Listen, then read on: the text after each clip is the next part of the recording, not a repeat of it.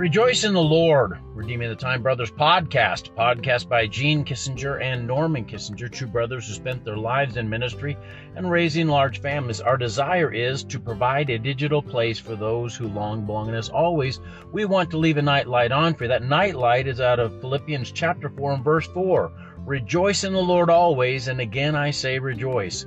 This morning, uh, Robert Morgan posted a, uh, somebody posted a video of him on Facebook where he used the phrase out of the book of Philippians sometimes you can't rejoice in your load, you can always rejoice in the Lord. Let me say that again. Robert Morgan is very good with the turn of phrase. Sometimes you can't rejoice in your load, but you can always rejoice in the Lord. What that means is sometimes the days are long and arduous. The situations seem incredibly complex and difficult. The struggles and, and the battles seem to weary you and wear you to the point where you want to throw your hands up and give up. You want to tap out. You want to uh, you want to throw in the towel, as they say. Those are the times that we have to shift from trying to rejoice in the load and then try to rejoice in the Lord because that's always possible. The other is not always possible.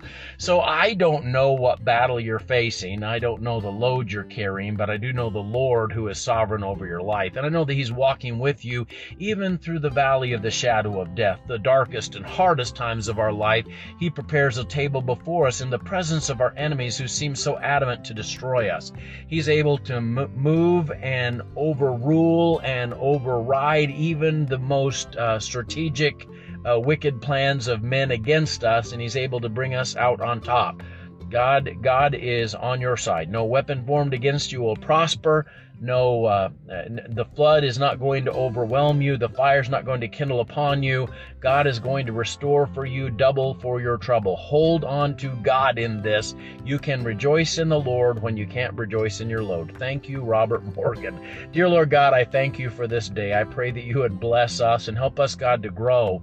Help us god to learn to love you and trust in you even when the storms assail us Help us to know that you're watching out over us. Give us sure strength, God, in Jesus' name. Amen. Hey, God bless you. I love you, but Jesus loves you even more. Have a great night.